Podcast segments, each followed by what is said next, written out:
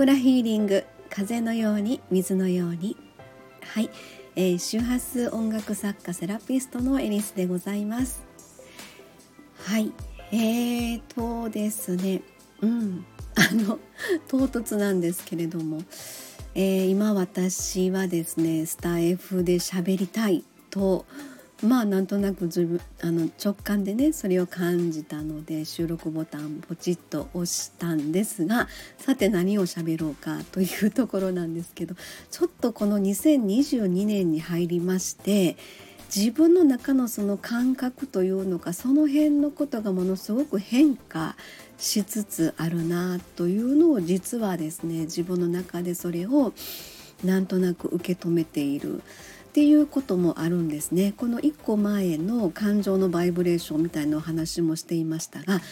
あれを喋ってる時というのはものすごくどちらかというとネガティブなオーラに何か包まれている感覚でもありました。っていうのはえー、おそらく自分の中の何か変化変容のタイミング次のステージに上がろうとしているタイミングあの一度そこで自分の中のネガティブ的な何かから脱皮するタイミングだったのかなとというのは今すっきりしてるんです。でましてやですねちょっとあのまあ自分の中の面白いというのか、えー、いわゆる自分の直感感性感覚に対してですねちょっと一つの答えに導かれるようなところがですねえー、まあ、手応えというのか結果につながる出来事がありましたので、うん、それも踏まえてですね。あそうか。じゃあこのスタンド FM で私お話しする時はあスタイフで喋りたいっていう思った時の自分のその時の感覚に感覚を大事にしよう。じゃあ何を喋ろうというふうなのは今も何も決まってなかったんですね。ただスタイフで喋りたいという自分の気持ちに素直になったっていうだけなんですけどね。でそしたらまあダラダラではあるんですけど自分の気持ちがこうやって言葉に出てきてるっていうところに今あのちょっとこう気づきながらね声にしてるという感じなんですけれどもえー、一つはですねあの毎朝私あのシンギングボールを使って瞑想するんですけれども今日ですねちょっとあまりここでは言いづらいんですが一つのイメージ映像が浮かんできたんですね。そのイメージ自体はあのまあ、特に問題ないんですけど私が何か飛行機に乗ってるんですね。初めなんかモヤモヤとなってるんだけど徐々になんとなくそれがはっきりしてきたのが飛行機に乗ってて飛行機の窓から、えー、おそらくあの右翼というのか右の飛行機の翼 あのそれが窓から見えてて辺り一面があの雲がね広がってるというそういうイメージがバーって入ってきたんです。でそのもうイメージなのでもうパンパンパンと変わっていくんですよね。その次にどこかの多分日本じゃないどっかの国だと思うんですけどそこで賑やかな市場のような感じのところで、え私はあの半袖短パンでなんかあのちょっと日焼けした感じでそこの市場であの本当太陽が眩しい国というイメージで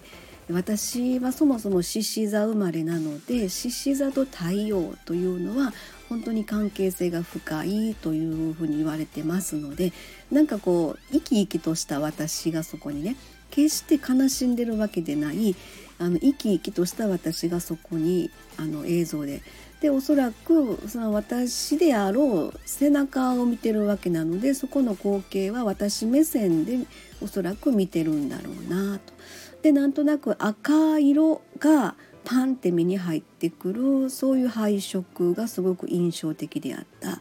という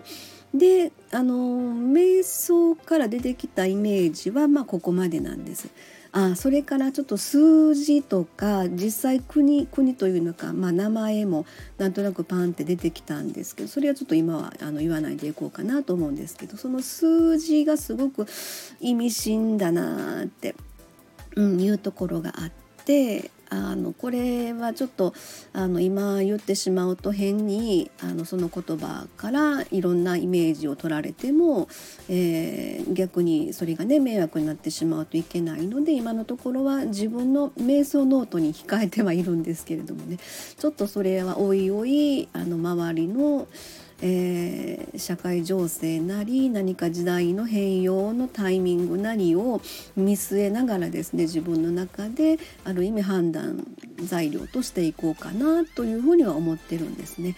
でそんなところで一つですね私がそこで生き生きとした姿でそこにいているっていうこれまあバランスなんですよね。その生き生きした私のバランスのあの反対側ですねそれをちょっとイメージパンって入ってきたんですね。えー、それをする生き生きしてる私っていうのは要は何かを得るためには何かを手放すっていう風な、まあ、そういう宇宙の法則というのかそういう風な、えーね、考え方があるんですけれども何かを手放したあの先の未来が私がそこにいるのかなっっていうイメージもパンって入ってきたんですね。でそれの時のイメージでパンと数字が入ったんですけどそれがちょっと今私が感じているあるあの数字でもあるんですね。そんな感じのでそこで私は今あの人を癒す人の気持ちを癒すセラピストというお仕事をしておりますので、えー、正直ねあの正直その人の心を癒す